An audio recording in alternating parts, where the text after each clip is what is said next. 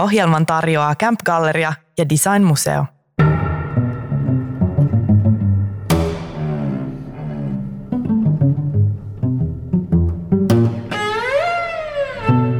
Kuuntelet Helsinki Design Weeklyä erikoisolosuhteista, nimittäin Design-museosta.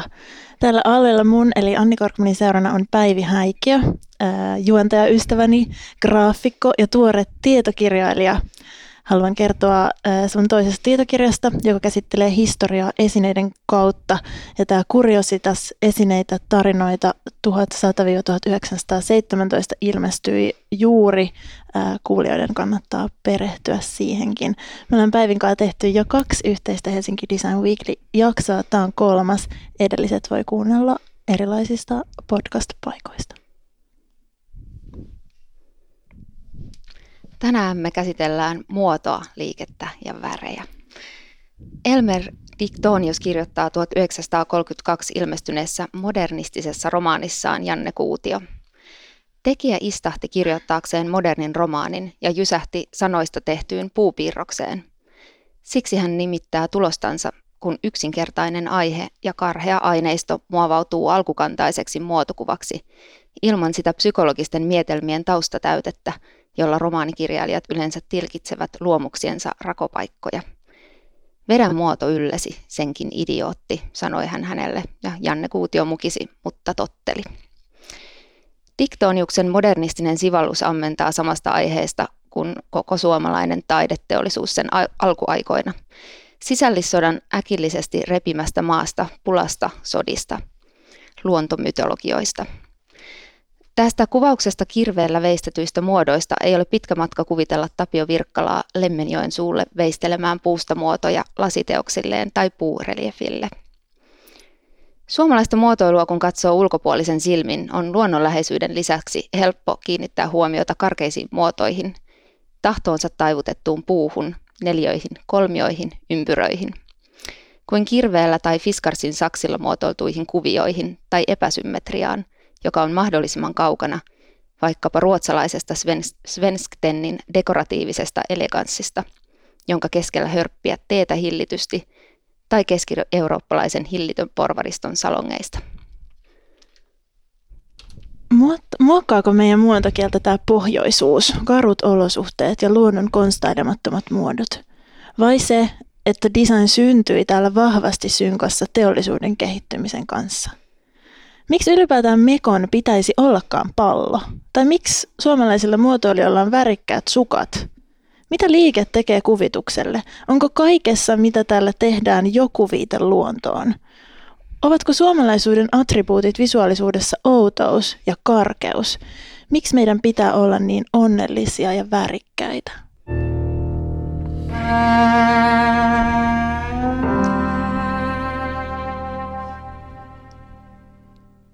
Meidän vieraana on siis tänään muotoilija Hanna Anonen, kuvittaja, tilallinen suunnittelija. Sä oot opiskellut puusepäksi ja muotoilijaksi Lahden muotoilinstituutissa ja Aalto-yliopistossa. Hannan näyttelysuunnitteluakin on nähty muun muassa täällä Design-museossa ja suunnittelemia tuotteita valmistaa muun muassa Hakola ja Made by Choice. Meidän toisena vieraana on taiteilija Santtu Mustonen. Tervetuloa. Sä oot vaikuttanut pitkään New Yorkissa, Hollannissa, tehnyt muun muassa installaatioita, kuvituksia, objekteja, liikkuvaa kuvaa. Viime aikoina olet ilmeisesti tutkinut erityisesti keramiikkaa ja lasia materiaalina sekä lasinpuhalluksen taitoa ja progressiivista lasisuunnittelua sen syvimpään olemukseen perehtyen, aina puun kaadosta muotin tekoon ja lasin käyttäytymiseen asti. Ja nämäkin aiheet sopivat erityisesti meidän tämän päivän lokaatioon, joka on Design-museo. Designmuseo on siis tällä hetkellä suljettuna, mutta avautuu yleisölle pian 4.5. ja kuulimme juuri tiedon siitä, että ilmeisesti vappuun mennessä näiden pääsylippujen varaaminen, ostaminen tiettyihin aikaslotteihin pitäisi olla mahdollista Designmuseon omalla sivustolla.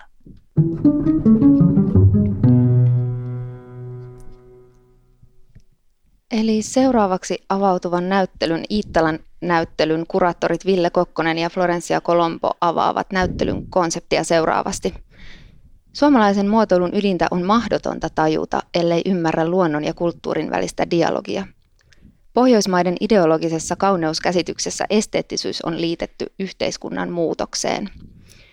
Näin ollen kauneus sai vallankumouksellisia ominaisuuksia. Iittalan lasista näkyy, miten Suomen boreaalinen ekosysteemi nousi tärkeään rooliin monen muotoilijan luovassa kielessä ja taiteellisessa ilmaisussa ja kutoutui osaksi heidän luovan prosessiensa eri vaiheita.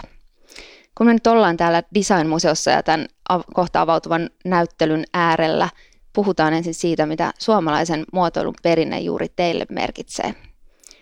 Mitä sä, Santtu, sun teoksiahan on myös täällä näyttelyssä. Mitä tämä perinne sulle merkitsee? No, Italo on oikeastaan ainoa semmoinen brändi, jolla mä ikinä töitä, jolla on semmoinen historia mun omassa henkilökohtaisessa elämässä. Ja sitä myötä sitä niin kuin sen ymmärti heti jossain vaiheessa, että, että mitä se on. Ja totta kai se oli äärimmäisen iso kunnia tehdä sille töitä, koska ties sen perinteen ja kuinka pyhä asiakin se on suomalaisille. No se on just näin. Se on jotenkin osa semmoista ihmeellistä kansallista identiteettiä ja yhteistä omaisuutta, se lasimuotoilu varsinkin ja huonekalumuotoilu, Artek. Monet kokee ne ikään kuin jollain tavalla osaksi identiteettiä. Mitä Anna sulle tämä perinne olla niin kuin osa tällaista jatkumoa suomalainen muotoilu merkitsee?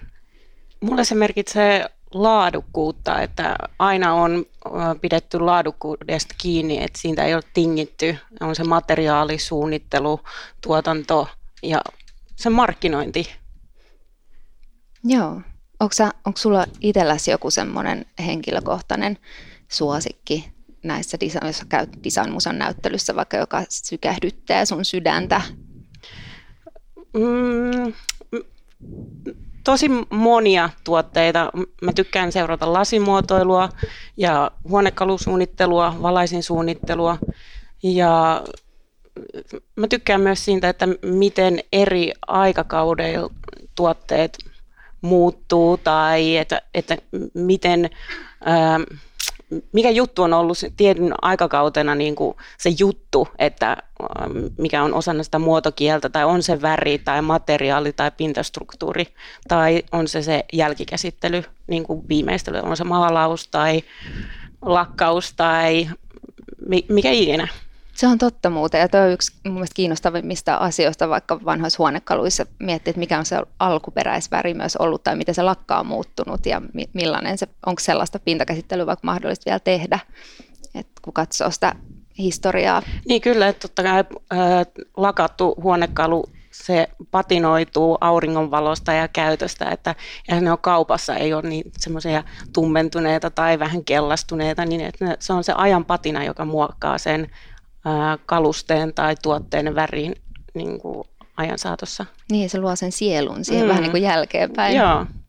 Ja sitähän ei saa sitten niin kuin, teollisesti valmistettua, vaan että se on vaan se aika. Mm. Jep. Historia on kertynyt myös toiselle Suomi-muotoilun klassikolle, eli Marimekolle, joka viettää 70-vuotisjuhlavuotta. Marimekkohan on sitten taas syntynyt sellaiselle hyvin vahvan yhteisöllisyyden ajatuksen ympärille ja siihen koko luonteeseen kuuluu ehkä eri tavalla se ajatus elämäntavasta. Raidat, suuret kuviot, kukat, värikkyys, ne on kaikki myös tosi vahvasti osallistunut koko tähän pohjoismaisen tasa-arvon ja demokraattisuuden viestimiseen. Niin äh, siitä on syntynyt ihan omanlaista tyylilaji, niin jos puhutaan myös värien käytöstä äh, tyylittelijästä, niin millainen suhde sulla, Hanna Anonen, on sitten taas Marimekkoon muotina, muotoiluna tai tietynlaisena elämäntavan manifestina? No, mulle Marimekko on niin ok, että kyllä mä seuraan Marimekon tuotteita ja mallistoja ja mihin värimaailmoihin ne on menossa ja vanhoja ja uusia kuoseja. Mun mielestä on tosi mielenkiintoista, että ne on nyt ottanut vanhoja kuvituksia tai siis patterneja uudestaan mallistoihin ja muokannut niitä modernilla tavalla, että yhdistämällä uusilla, uusilla nykyaikaisilla väreillä ja tietysti siinä rinnalla on tullut paljon uusia kuoseja myös, että ne on niin kuin rinnakkain markkinoilla. Joo, mua viehättää myös nyt se, miten on tuotu uusia kuoseja. Sieltä tuodaan niin kuin, niin kuin back-katalogista vanhoja ja sitten tuodaan myös uutta, joka istuu siihen. Niin kuin, Joo, ja siihen. sitten että, että patternista, että sieltä otetaan joku yksityiskohta ja se skaalataan isosti. Esimerkiksi nyt tämä uusi mekko, missä on tämän valtavan iso päärynä vaan tässä niin joo, edessä. Se on, se on tosi Totta. kiva. Ja mä oon samaa mieltä. Toi on vähän, suomalaiset on usein niin jumittuneita siihen, niin kuin, että on suuri mestari, jonka teokseen ei saa koskea, kuten Finlandia-talon materiaali Niin. klassikkona. Niin toihan sillä lailla myös aika progressiivista, että voi ottaa pikkudetskun sieltä ja skaalata. Joo, Pitäisikö tuota vähän avata kuulijoille tuota Finlandia matskut juttu, mitä siinä kävikään? Suutu, suututtiinko? Pahoittiko eikö joku sehän- mielensä? Sehän on nyt vaan se, joka kymmenes vuosi todetaan, että Carraran marmori ei toimi pohjoisen olosuhteissa ja sitten se aina todetaan, että mutta emme voi vaihtaa tätä, koska Alvar on siinä vaiheessa uransa, kun hän oli ns. suuri mestari, valinnut sen. Ja sitten taas siihen laitetaan se marmori ja taas se lähtee sieltä niin kuin tippumaan. Että sehän on niin kuin sellainen ollut joku niin kuin 30 vuoden luuppi, déjà vu-ilmiö. Aivan. Ja käsittääkseni se taas on tipahdellut siihen malliin, että se pitäisi uusia, mutta ei vieläkään pysty, koska Ei suuri pysty mestari vaihtaa. Niin. Mä veikkaisin, että Alvar itse piehtaroi haudassaan ja haluaisi vaihtaa sen itsekin tässä vaiheessa. Kun puhutaan mestareista, niin me halutaan yleensä mainita Vuokko Nurmesniemi. Ja Vuokko on todennut haastattelussa jo 60-luvulla, että en ole mielestäni ajattelevia tyyppejä, vaan kuulun sellaiseen tekevien ihmisten ryhmään. Tässä viitataan vahvasti myös siihen, miten taide ja teollisuus on kulkenut Suomessa tosi pitkään käsi kädessä. Että Nuutajärvellä Kai Frankki ja puumuottien teossa uransa varhaisina vaiheina autellut puuseppa Kari Virtanen taas on muistellut, miten Nuutajärven lasihytti oli täynnä ihmisiä, kun Frank suunnitteli. Hän integroi tekemiseen kaikki työryhmän jäsenet. Muotoilu ei hänelle ollut suinkaan mikään henkilökultti, vaan enemmänkin sitä demokraattista tekemistä, dialogia muotoilijan ja käsityöläisten välillä. Santtu Mustonen, kuulutko sinä ajatteleviin vai tekeviin? Mm. No siis varmaan ajatellaan aina vähän liikaa ja sitten tehdään ja sitten palataan siihen ajatteluun. Tota, kyllä mä siis koen sen, että ainoastaan tekemällä oppii, että esimerkiksi kun rupesin tekemään Iittalan kanssa hommia, niin siellä oli Lansinpuhontaja Heikki Punkari, joka naurattusi paljon mun muoteille ja sitten sanoi että, että tuu seuraavan kerran isomman kanssa ja sellaisen niin oppii ihan täysin, että okei, että miten tämä nyt toimii ja, ja niin poispäin, että siis vaan kokeilemaan, kokeile, kokeilun kautta Jep. ymmärsi sen. Entä mikä merkitys tuolla analogisuudella ja niillä haptisilla materiaaleilla on sun työssä? Nehän on aika abstrakteja ö, teoksia, mitä sä sitten taas toteutat.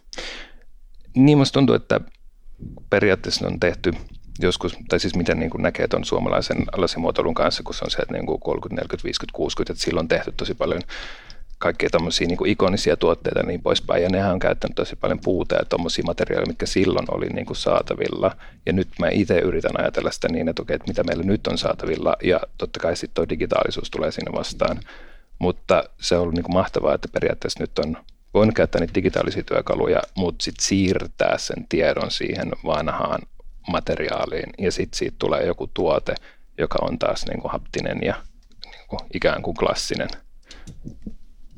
Jep. Eli miten siis sun uuden lasitaideteoksen muotti syntyi sen jälkeen, kun sille oli naurettu ja mitä sille tapahtui, jotta syntyi tämä, oliko se Kartta-niminen teos? Joo, siis kaikenlaista siinä kokeiltiin. Me kokeiltiin myös jossain vaiheessa 3D-printtaamista, ihan niin kuin metallien 3D-printtaamista, mutta nyt vielä se on vähän niin kuin tota, sinänsä vaikeaa. Sitten siinä joutui tosi paljon tekemään tätä niin kuin ajattelemista ja sitten taas kokeiltiin ja sitten palattiin ajatteluun. Et siis oli ihan semmoinen niin kuin aika raastavakin projekti, mutta mä kyllä itse nautin siitä, että, että päästään niin kuin kokeilemaan jotain niin kuin tosi haastavaa, ettei se ole vaan, että annettaisiin jollekin piirustukset, joku tekee muotin ja sitten se on siinä. Että se oli just niin kuin, että mentiin tehtaalle ja kokeiltiin ja naurettiin ja kiroiltiin ja sitten hommat meni rikki ja joku ei tullut muotista ulos ja hommat syttyi palaamaan ja niin poispäin. Joo, siis kuulostaa hyvältä. Ja just tämä aikaisemmin jo mainittu Nikarin perustanut puuseppä Kari Virtanen kertoi mulle joskus myös sellaisen tarinan siitä, miten heidän yhtä jakkaraa on kehitetty, oliko se sitten 15 vuotta, kunnes sitten yhtäkkiä oli se tunne, että nyt se on oikein. Ja tästä, tämän seurauksenahan siitä on erilaisia versioita paljon liikenteessä, ja jos niihin törmää huutokaupassa tai jossain vintage paikassa, niin aina yllätyn, miten hieno se myös on niissä monissa muodoissaan, tämä jakkara. Että se, ehkä se käyttöesineissä se kokemus siitä käytössä on myös osa sitä prosessia. Niin mä itse ainakin pidän siitä, että siinä on joku semmoinen kaari, että mikään ei periaatteessa ole koskaan valmis, vaan ne on semmoisia niin iterointeja ja otoksia siitä matkalta. Niin, nimenomaan. Joo, ja niinhän se menee. Ja jos ajattelee puutakin, puu on elävä materiaali, eihän se, se myöskään se puun, puutuolin kehitys tai se puumassan tai puun kehitys lopu siihen, kun se tuoli on valmis, vaan puuhan elää edelleen ja se pitää sitten ottaa huomioon siinä suunnittelussa. Sä, sä käytät Hanna paljon puuta se, ja Joo. sulla on tämä puu artesaanitausta. Joo. Ja millainen sun suhde on metsään ja puuhun ja puuhun aine, aineena, raaka-aineena? Mä koen, että puu on lämmin, turvallinen, öö, helposti lähestyttävä, öö, hyvä mm, työmateriaali myös ja se mahdollistaa monia, että se, se sopii huonekaluun, se sopii käyttöesineeseen, se sopii taideesineeseen, sanoinko minä työkalu? no siis, niin kuin, että, siis se, sitä käytetään urheiluvälineissä, työkaluissa, sukset on tehty aikanaan puusta, että se on niin kuin tosi monimuotoinen materiaali, että sä voit tehdä siitä juuri ihan mitä vaan. Mikä sun lempipuusortti on? Sä oot, mä tykkään saarnista. Niin, se on ollut upea. mun aina. Ja, mutta että mä oon itse tehnyt koivusta hyvin paljon. E, tietysti, että se on suomalaista koivua ja tietysti mänty on ja mänty ja koivu, niillä on niin omilais, omanlaiset tämmöiset ö, ominaisuudet, että mänty on paljon pehmeämpää kuin koivu ja koivu on taas vähän kovempaa ja kestävämpää että sitten myös niin kuin se materiaalituntemus auttaa siinä niin kuin tuotteen suunnittelussa, että mikä niin kuin materiaali soveltuu mihinkin. Ja sä oot sanonut myös, että sä siirryt tosi nopeasti usein luonnoksista prototypointiin, eli just tämä teke, tekijyys ja tekeminen sen ajattelun jälkeen. Mit, mitä vaiheita se muoto sulle käy usein läpi? Tapahtuuko siitä paljon niiden prototyyppien kautta? Tai kerro vaikka jonkun sun tuotannossa olevan esineen tarina. No yleisesti, että mä mielessäni näen sen tuotteen, että mitä mä niinku haluaisin tehdä, sen visuaalisuuden ja about-mittasuhteet ja, ja, ja että mitä mä haluaisin siihen niinku lisätä ja sitten mä yritän niinku suunnitteluna, suunnittelussa niinku ympätä nämä asiat ja sitten mä mietin, että miten se niinku tehdään. Ja tosi nopeasti mä sitten niinku tietokoneella saan piirrettyä sen, jossa siinä niinku konkretisoituu niinku tarkat mittasuhteet ja ainevahvuudet ja pituudet, että mä näen sen niinku sit niinku yksi yhteen sen koko skaalan ja sitten mun on helpompi myös niinku ohjeistaa siitä niinku eteenpäin prototyypin tilaamisessa, että no, tässä on nämä piirustukset ja tämän, tämän, asioilla on tällaiset ainevahvuudet ja pituudet ja sitten kun se tulee sieltä, niin se on jo aika lähelle valmis. Tai siis se, että mulla on käynyt sille tuuri, että, että sitten sit mä oon saanut edettyä siihen maalausvalmiiseen ja maalausvaiheeseen ja sitten se on niin kuin jatkanut matkaan siinä se prototyyppi niin kuin näyttelyihin ja sit sitä kautta niin kuin löytänyt tuottajat ja valmistukseen. Jatketaan lisää maalausvaiheesta ja siihen kuuluvista väriasioista. Tämä on Helsinki Design Weekly. Me ollaan Design-museossa erikoislähetyksessä keskellä uuden Iittala-näyttelyn pystytystä. Pidetään pieni breikki ja jatketaan kohta. Ohjelman tarjoaa Camp Galleria ja Design Museo.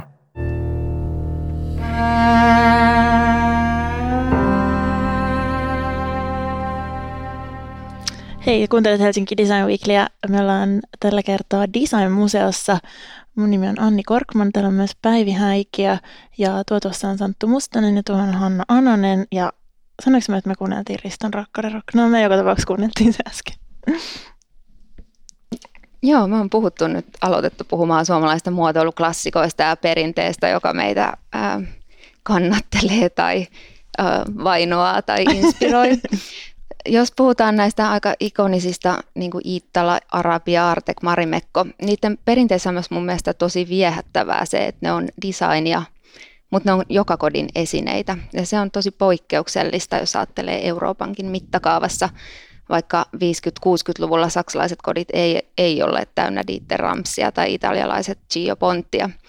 Mä itse kun olen asunut pitkään Saksassa, niin mä yllätyin, miten usein ihmiset olivat ihan peruspikkusesta aaltovaasista jotenkin sille, oho, onko onko tämä Alvar Aallon muotoilua? Ja sitten sille, öö, no kaikissa suomalaisissa kodeissa on luultavasti jotain Aalto, Aallon muotoilemaa ja se on ihan normaalia.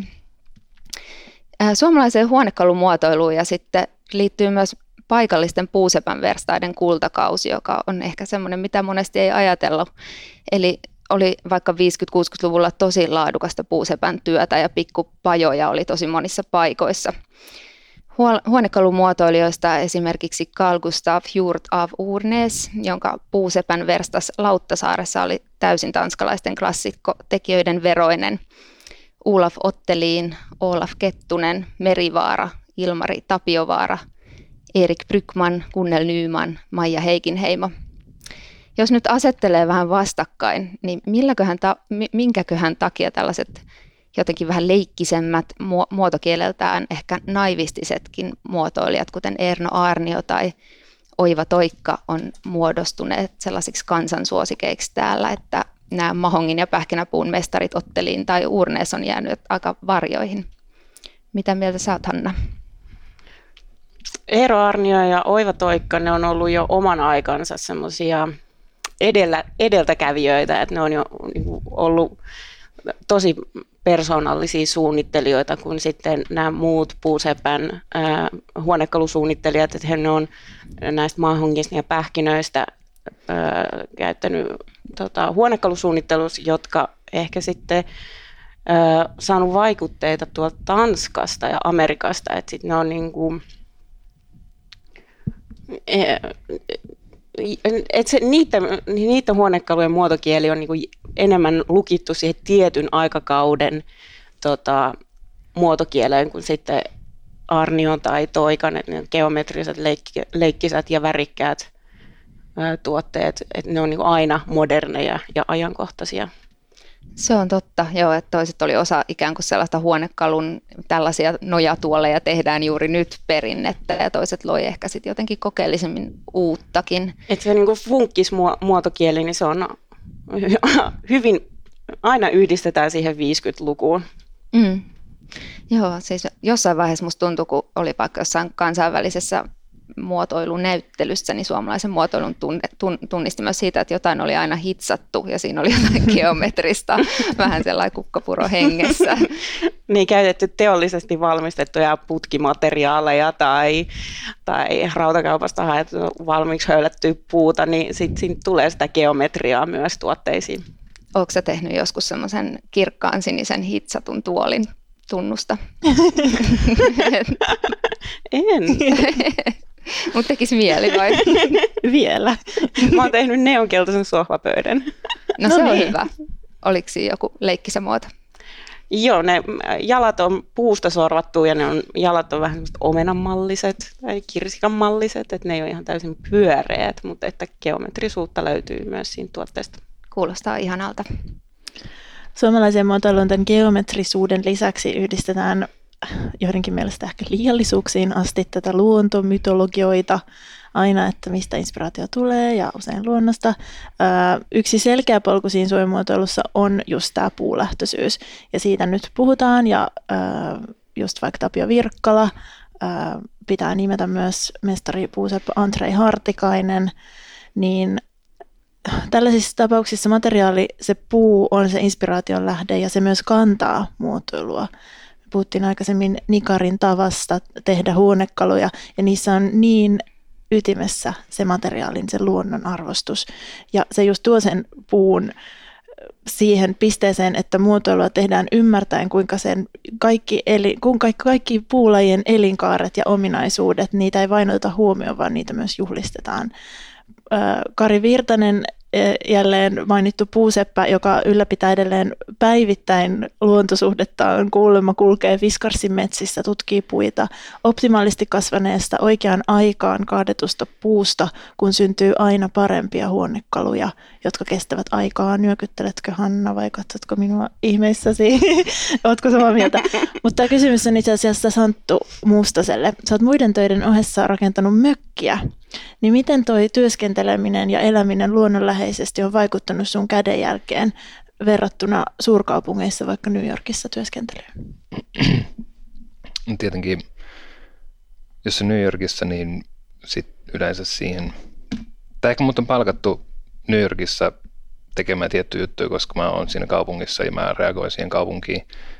Mutta sitten taas, kun on tuolla metsässä ja saaressa, niin totta kai sitten, niin kuin, koska se ympärillä on puuta ja sitä on niin kuin materiaalinen saatavilla, niin totta kai mä työstän sit sitä, että ehkä New Yorkissa tehdään enemmän niitä digitaalisia juttuja ja sitten tuossa tuolla metsässä tehdään ehkä puumuottia, mikä on vaan siis loogista ikään kuin, mutta, mutta periaatteessa noin puut on ollut mulle sellainen jossain määrin aika tärkeitä juttuja, että mä kiinnostuin niistä niin kuin aivan todella paljon jossain vaiheessa, että, että tuli oikein semmoinen niin kuin hetki, että mä en oikeastaan pystynyt ajattelemaan mitään muuta, että kaikki maan niin kuin suomalaiset metsäkuusen mutaatiot ja kaikki tämmöiset jossain vaiheessa tätä otti vallan ja nyt mä olen ruvennut myös rakentamaan semmoista omaa arboreettumia tonne noin. Wow. Mutta mä en koe, että se periaatteessa, että se olisi koskaan lähtökohta se luonto yhdellekään mun niin kuin työlle. Että se on enemmän just ollut sit se materiaali tai joku muu tämmöinen juttu, että enemmän ne tulee siitä niin kuin kaupunkikulttuureista ja tuollaisesta niin kuin se inspiraatio. Mistä viime aikoina, pystytkö nimetä jonkun asian, mistä olisi tullut inspiraatio tai mikä, mitkä kaupunkikulttuureihin liittyvät asiat tai elementit sinua on viime aikoina kiinnostanut? No se esimerkiksi toi se Base-näyttely, mikä oli tehty Iittalalle, niin siinähän vähän niin kuin kun me ruvettiin puhumaan siitä projektista, niin haluttiin just niin kuin käydä läpi tätä, että onko me inspiroitunut luonnosta vai siitä kaupungista, ja se kaupunki on vähän niin kuin se uusi luonto meille ikään kuin, niin sitten periaatteessa reagoitiin vaan siihen semmoiseen tota, kaupungin omaan hektisyyteen ja semmoiseen ikään kuin luonnottomuuteen ja siihen tosi niin kuin teollisesti ja digitaalisesti valmistettuihin asioihin. Jep. Mun on pakko palata vielä tuohon arboretumiin, koska kun mä tein tätä historiakirjaa, niin siinä tuli tosi viehättäviä yksityiskohtia esille, kuten se, että Boulevardilla on ollut tosi iso mulperipuutarha, siis puutarhat oli puutarhoja ja niitä oli paljon. Ja täällä kokeiltiin myös niin kuin viljellä kaikenlaisia puita vähemmän menestyksekkäästi jotain. Niin mitä sun arboreettumi on tulossa? No siellä on mä ehkä nyt joku lähemmäs sata eri lajia Oho. Oho. Mutta siis totta kai siihen liittyy kaikki se niin kuin periaatteessa tämmöinen ekologia, mitä se ympärillä niin poispäin, mutta siis mä oon periaatteessa ruvennut keräämään, että mä vähän niin kiinnostuin, kävin puutarhaliikkeessä, mutta siis mä että tämä ei ole se, että mä oon ruvennut ihan vaan siis kiertämään muun muassa Helsingissä noissa arborettumeissa siis keräämään siemeniä ja kasvattanut niistä jotain. Ja, että se on ollut tosi semmoista palkitsevaa ja omituista ja sinänsä mä tykkään tästä projektista sillä, että, että sit kun se on joskus 300 vuoden päästä valmis, kun ne männyt kukoistaa, niin niin mä en tiedä, näenkö mä sen vai voiko mä käydä netissä katsoa sitä joskus, mutta, mutta se mahdottomuus myös siinä, että tekee jotain tollasta, joka jää, että tammet ja kaikki, että niiden elinkaari on niin järjetön ihmiselämään verrattuna. Joo, siis vaikka tuolla Mustion kartanon pihallahan on yksi varhaisia arborettumeja, siellä on hienoja puita ja se on ehkä jotenkin semmoinen, että täällä myös jumitetaan usein sellaisessa mänty, kuusi, koivu maailmassa ja kyllä kasvaa muitakin puita, jos pistää kasvamaan. Mä, vielä, mä tein ähm, joitain vuosia sitten mm, Nikari, Nikarista ja Kari Virtasen tarinasta kirjan ja kun menin tapaamaan Kari ensimmäistä kertaa Fiskarsiin, niin se oli niin kuin odottamassa siinä pihalla ja sitten vähän niin kuin murahteli, että joo, voidaan ryhtyä hommiin, mutta käydään ensin katsoa yhtä puuta. Ja sitten me mentiin katsoa yhtä tosi isoa Douglas-kuusta, mikä oli hänen lempipuusi. Ja, mm-hmm. joo, ja musta on kanssa, mulla on myös lempipuita, ja mä oon myös sellainen ihminen, jota vähän tulee vähän paha mieli, kun joku puu kaatuu tai kaadetaan. Ja nyt jo stressaa se, että jossain vaiheessa Espan ähm, kaikki lehmukset kaadetaan. Et puissa on jotain tosi myös sellaista ihmeellisen koukuttavaa tai voi olla sellainen olo, että joku puu on vähän sun ystävä. Todella. Sä oot niin selvästi sellainen ihminen, joka halailee puita. Mä saatan vähän halailla puita ja myöskin mä saan hyvin kiinni tuosta hoikeudesta tai sellaisesta menetyksen surusta, joka voi tulla, kun iso ja vanha puu kaatuu. Mä tapaan kävellä Lauttasaaren rannassa ja siellä oli jossain talvimyrskyssä kaatunut, kaatunut iso puu ja siinä kyllä tuli ihan semmoinen, että tämä oli tässä niin kuin tosi kauan ja nyt tämä ei ole. Joo, sitten vaan täytyy toivoa, että joku mahtava puuseppä tekee siitä jotain mm. hienoa. Että sehän on usein, muistan, kun kansallismuseon pihalta kaatui semmoinen iso, oliko se sitten saarni tai eh, varmaan lehmus, niin sitten yksi tuttu puuseppä teki siitä tosi hienoja tuotteita. No. Se tuntui jotenkin sentään vähän lohdulliselta, että se jatkoi elämäänsä. Myös tuossa esimerkiksi Artekin tarinassahan puulla on tietenkin hyvin merkittävä rooli. Aino ja Alvar Aallon muotoilufilosofiassa luonnonläheisyys oli, oli tosi tärkeä. He haaveilivat sopusointaisesta elämästä luonnon keskellä. Tämä arvostus näkyy monissa Aallon arkkitehtitoimiston, erityisesti Ainon ajan rakennuksissa, joissa luontomateriaalit ja sisätilat ovat harmonisesti yhdessä. Rakennus asettuu hyvin luontevaksi osasti luontoa. Virpi Suutarin koskettavassa Aaltodokkarissa Alvar toteaa, Vie här för att rädda liv, inte för att skapa former. Olemme täällä siis pelastamassa elämää, emme, emme luomassa muotoja. Tämä toteamus on mun mielestä tosi kaunis ja jotenkin tosi ajankohtainen tällä hetkellä. Um, toi, mm, voidaan ehkä jatkaa Kai Frankin palkintoihin Milanon Triennaleissa 50-luvulla, jotka on luonut vahvasti pohjaa Suomelle muotoilun, tai Suomi-muotoilun tunnettuudelle maailmalla. Edelleenkin näiden aaltojen ja Frankin kädenjälki muokkaa kuvaa Suomesta, meidän taidot käsitellä puuta ja se yleinen funktionaalisuus. Muotoilija Hanna Anonen, millaisena suomalainen nykymuotoilu mielestäsi näyttäytyy, kun sitä seuraa just ehkä sieltä kansainvälisestä kontekstista? Että onko sille edelleen sun mielestä leimallista ne samat vanhat hyveet, ja onko se taakka tai apuväline, missä sä sen näet? No, hyvä, että Frank ja Aalto on tuonut suomalaisen muotoilun kansainvälisesti tietoisuuteen ja ne muistetaan edelleen ja niihin ehkä myös verrataan.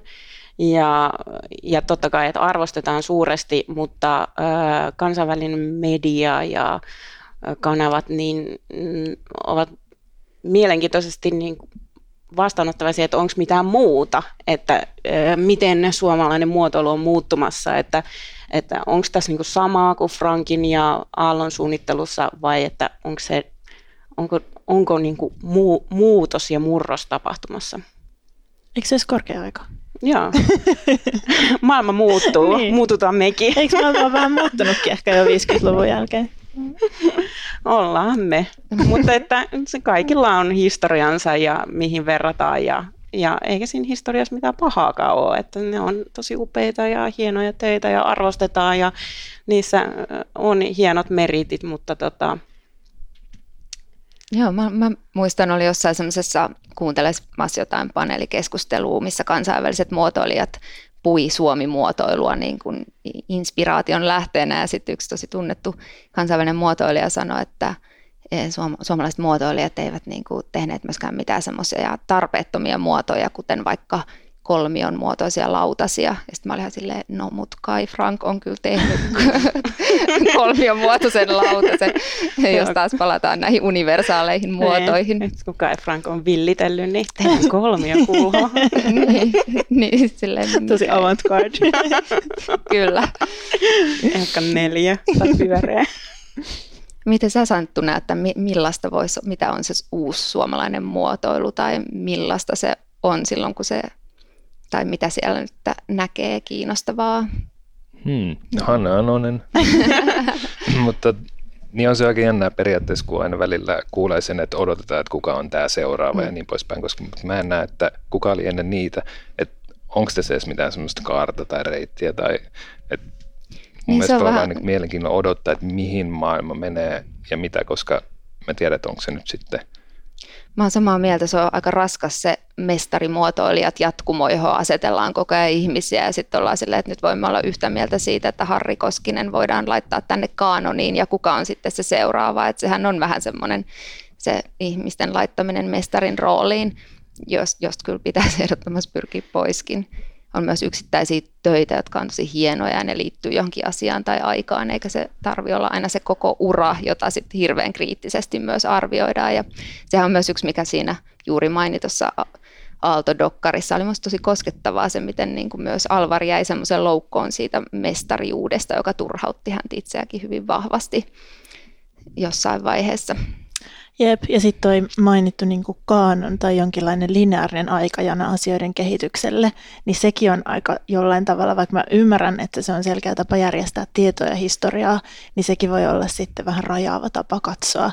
Ja itse asiassa tämä Designmuseossa, tämä uusi Iittalan näyttely, niin se katsoo sitä Iittalan historiaa enemmänkin niin teemojen ja inspiraatioiden ja otsikoiden kautta kuin, niin kuin että jotain 70-luvulla tapahtui näin ja sitten kävi näin, vaan, vaan se on niin kuin myöskin kiinnostava tapa järjestää ja katsoa sitä asiaa. Niin, ja kyllä, että, että tarviiko olla niin lineaarinen, niin. Että, että voihan se olla niin kuin orgaanista, että meidän tarvitse niin kuin asettua tietyn muotin mukana, vaan että me ollaan ihmisiä ja me voidaan tehdä itselle tuotteita tai taidetta tai mitä vaan ja, ja sitten tehdä se ja toteuttaa, että ketä me ollaan ja mitä me halutaan, kun että, että ajatella sitä siltä lähtökannalta, että meneekö tämä nyt sen muotin mukaan ja että onko, toteuttaako tämä nyt nämä vanhat ää, tietyt meritit, että, että on, on tietyt standardit tai mitä nyt suomalaisessa muotoilussa aina arvostetaan. Mutta totta kai, niin kuin, että sorry, että et, vaikka se tuote olisi monimuotoinen tai rohkea, niin yhtä lailla se voi täyttää ne semmoiset perinteiset arvokkuuden määritelmät. Ja varsinkin kun musta tuntuu, että tekijöitä on vaan niin paljon enemmän nykyään, mm. niin olisi parempi katsoa vain koko asia semmoisena kulttuurillisena tai että niin kuin hetkenä ja niin poispäin. Sen takia mun mielestä myös kaikki kilpailut on vähän niin kuin se, että miksi näitä pitää enää järjestää, että valitaan joku, että hei, tämä on hyvä. Se on totta ja se myös mm. vääristää tosi paljon sitä, koska sitten sit tulee hirveän helposti sellainen ilmiö, että sitten sen kilpailun voittaneen tai ympärillä alkaa pyöriä semmoinen kierre ja sitten jää muita hienoja tekijöitä pimentoon, niin kuin tuossa nyt muotoilukaanonissahan näkee sen. Siellä on, sielläkin on hirveästi nyt kaivet, esille kaivettavaa niin kuin tekijöitä, jotka on tehnyt tosi hienoa muotoilua, mutta on jääneet ja sitten muiden var, varjoon. Esimerkiksi itse pidän kovasti valtokokon muotoilusta ja se on jäänyt jotenkin myös tosi paljon kaikkien muiden 60-lukusten varjoon ikään, koska ei ole jotenkin nostettu sellaiseksi NS-mestariksi mm. aikanaan. Totta. Hei, jatketaan äh, tästä taas pienen hengähdystauon jälkeen. Ohjelman tarjoaa Camp Galleria ja Design Museo.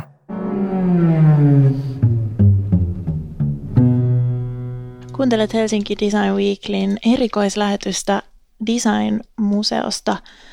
Minä olen Anni Korkman.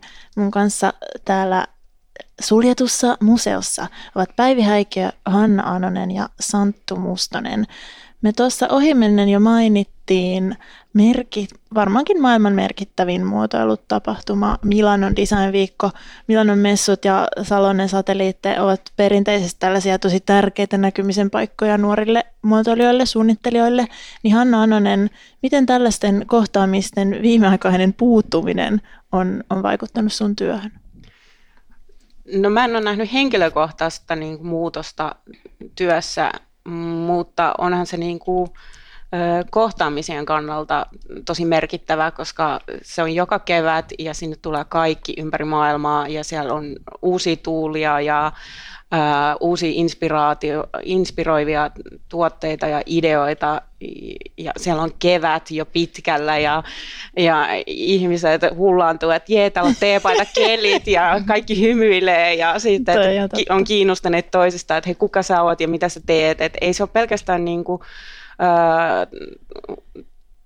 tuotteiden tuottajien kohtaamista tai niiden kontaktien etsimistä, mutta se on myös verkostoitumista niin kuin muiden suunnittelijoiden kanssa, myös niin kuin kansainvälisesti.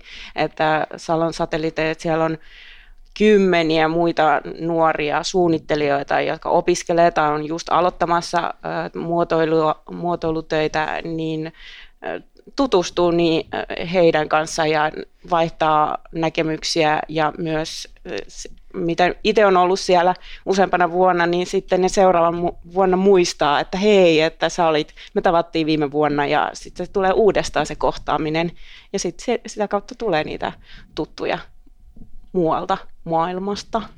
Ja tuommoisissa paikoissa usein myös näkee vaikka uusia materiaaleja ja semmoisia. Sitten vaikka sä voit nähdä sen uuden materiaalin myös jossain digitaalisessa muodossa, mutta se on aina vähän semmoinen, että meillä hiplaa ja koputella. Että jotenkin kyllä se niin kuin esineiden näkeminen oikeasti on aika tärkeää. Kyllä, ja se kohtaaminen sen suunnittelijan kanssa, että vaihtaa niitä ajatuksia ja miten sä teit ja mistä sä sait tämän idean ja onpa hauska ja Mm. Ja sitten kaikki vähän silleen vaatimattomasti sitä, että on nyt vähän tällainen. Ujo, ujosti sen niin. tuolin takana. Niin, niin. Että onhan se niin kuin iso panostus, niin kuin, että siihen valmistaudutaan hyvin, tehdään tuotteet, tuotekuvat.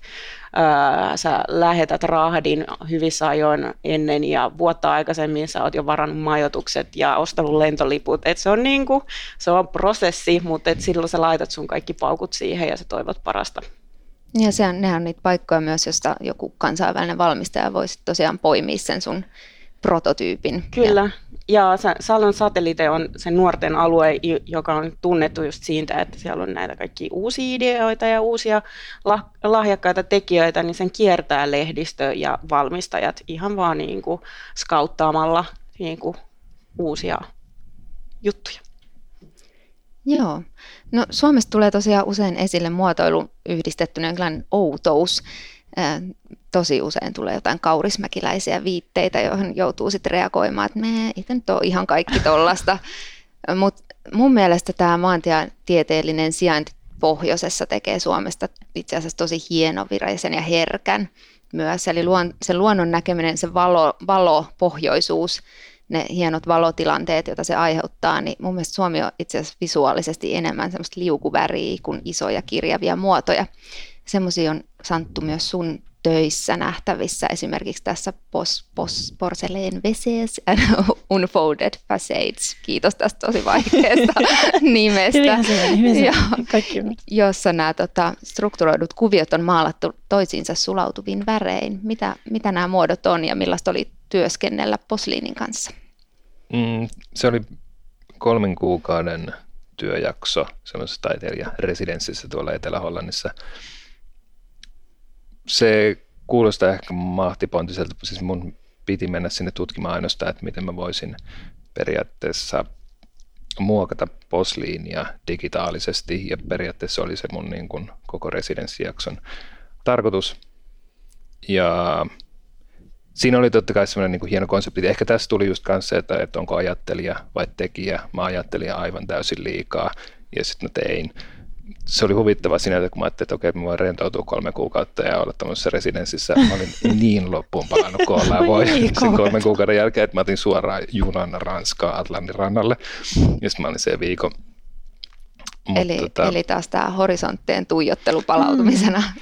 Joo, kyllä siinä tota, tuli hakattua päätä seinään oikein kunnolla, mutta, tota, mutta totta kai mä opin, opin paljon ja siinä oli siis tommonen jonkinlainen konsepti siinä takana, että mitä mä haluan tehdä, mutta lähinnä mä halusin vaan opetella sitä, että kuinka mä voin muokata digitaalisesti posliinia ja lisätä siihen väriä. Tosi kiinnostavaa tuoda posliini myös, me puhutaan lasista vielä lisää. Ja myöskin tästä tietynlaisesta naivismista ja sellaisesta outouden oletusarvosta osana suomalaisuutta. Tuohon liittyy myös Oiva Toikan fantastinen ja hyvin monipuolinen lasitaidetuotanto. Ja sitten kuitenkin useimmiten siitä tunnetaan vaan ne hupsut, hassut pöllöt.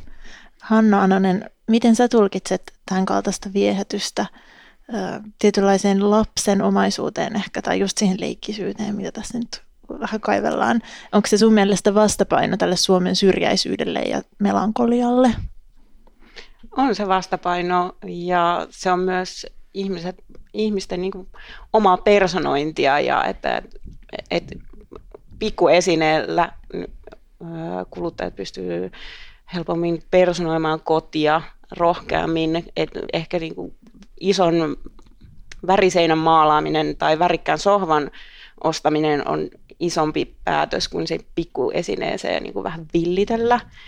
Ja, ja oivat oikein pöllöt ja linnut, kaikki on niin kuin klassisia tuotteita, että nehän on muotokieleltään, sä et osaa määritellä, että mikä on miltäkin vuosikymmeneltä tehty, mutta sitten ehkä niitä, niistä väreistä voi päätellä vähän sitä ajankohtaa, koska se on tehty. Sä oot villitellyt myös sun Mary-pöydässä, jossa on ehkä semmoinen vinkki johonkin helistimeen, Joo. ehkä, äh, ehkä leikkikenttään, Joo, karuselliin. Karuselli, niin, i, Mary, Mary, Mary, niin. more Mary. niin. Siis sähän villittelet aika paljon. Joo, no se, se, itse asiassa se, se, se tuote syntyi sillä, että mä olin tehnyt sen cocktail-valaisimen mm. ja mä olin lähdössä just sinne Milanoon ja sitten mä mietin, että, että en mä voi pelkästään valaisimella lähteä sinne esille, että mä tarvitsin siihen jonkun oheistuotteen niin sitten mä suunnittelin tämmöisen sivupöytä mallin. Villitteleekö sä Santtu? Niin jotenkin tota, mun mielestä väreillä ja kaikilla on kiva mm. luoda semmoinen kaos, kun musta tuntuu, että mä en ihan hirveästi tehnyt mitään semmoisia sisustuksellisia juttuja, että ne on ollut aika paljon semmoisia asioita, mitkä elää vaan pinnalla digitaalisessa maailmassa. Niin mun mielestä on kiva vaan luoda semmoinen jonkinnäköinen räjähdys, mitä se nyt ehkä sitten niin kuin tuijotat se muutama sekuntia ja sitten sä saat sieltä, okei, okay, wow, okei, okay, no niin, jes, kiitos. Ja se oli siinä.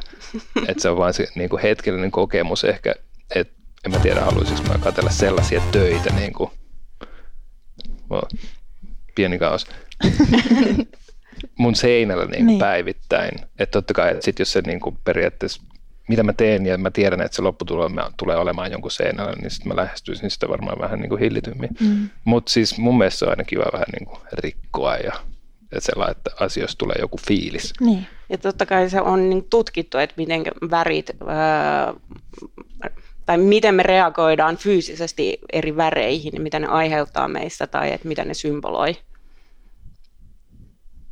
Niin se on mielenkiintoinen esimerkiksi toi Baker Miller Pink, että jos sen googlaa, niin siitä on myös tehty tosi paljon, että sen pitäisi itse asiassa niin rauhoittaa suota tosi paljon, että Amerikassa mun mielestä ne maalasi myös jotain niin kuin sellejä tällä pinkillä, koska Aha. sen pitäisi rauhoittaa tätä yeah. ihmistä, joka nyt siellä joutuu sitten virumaan tai muuten, mutta mä en tiedä uskoiko mä ihan täysin noihin, mutta koska musta tuntuu, että nämä kaikki kokemukset väreistä on tosi henkilökohtaisia. No, mä, oon, mä oon ihan samaa mieltä, se ilmeisimmin myös on, niin siinä on paljon ope, opittua ja se on myös henkilökohtaista. Ja se on kauheata, kun johonkin väriin voi niin traumatisoitua vaikka sairaalassa näkyviin väreihin, ja sä et enää oikeasti halua niitä mihinkään, vaikka ne voi olla ihan kauniita värejä. Meillähän on myös Annin kanssa tämmöinen vakava vuokko-fanitus. Meillä on jommalla kummalla tai molemmilla ollut näinä kolmena jaksona jotain vuokolta päälläkin. Ja, mutta Vuokko ja Antti Nurmesniemen tuotanto on tosi ajankohtaista niin kuin nyt, ja se on ollut sitä mun mielestä koko ajan. Sehän on yksi muotoilun tunnusmerkeistä, että kyse ei ole mistään hetkellisestä trendiasiasta. Kaivelin tämmöisen 1964 julkaistun lehtijutun, Vuokko Nurmesniemestä, jos sanotaan näin. Hän on havaintojensa pohjalta inspiroituva luonnonlapsi, jonka luovuutta kontrolloi luonnostaan varma vaisto ja maku.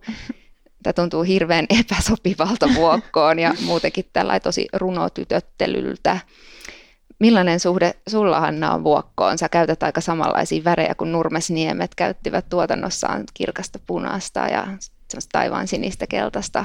Mä oon, mä oon seurannut tota Vuokon tuotantoa ja pidän hänen vaatteista ja on ollut aikakautta, että mulla on aina niin kuin uniformumaisesti Vuokon mekko, mutta tota, ää, ne on tosi klassisia ja kauniita ja ne on ollut jo niin kuin käyttänyt voimakkaita värejä, kirkkaita värejä ja kauniita väriyhdistelmiä. Ja, ja myös siinä kuosisuunnittelussa on käyttänyt geometrista, että on ruutua, raitaa erilaisilla mittasuhteilla.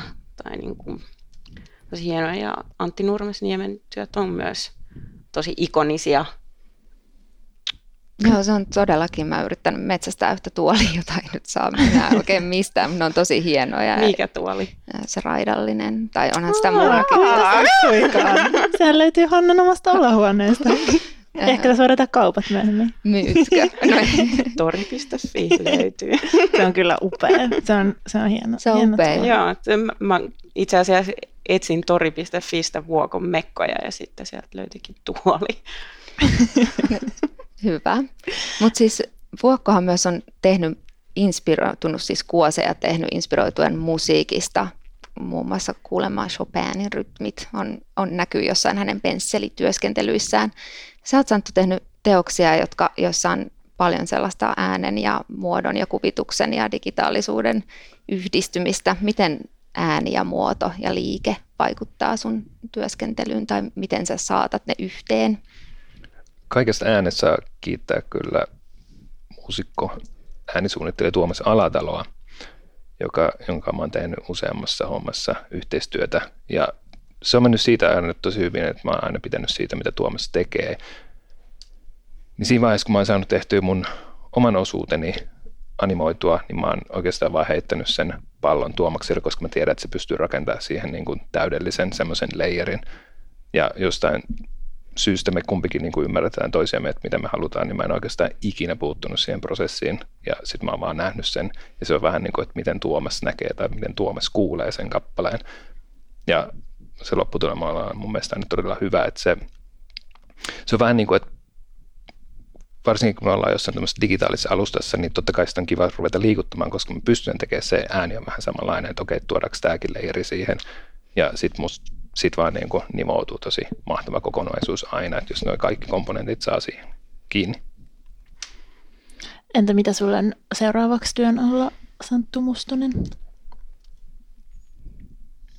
Mä haluaisin saada mun saunan valmiiksi, mutta tota, mä oon tuossa hitsailu vähän sellaisia uusia muotteja, mikä on ollut myös semmoinen päänhakkausprojekti, että se on ollut vähän semmoinen tota, kokeileva.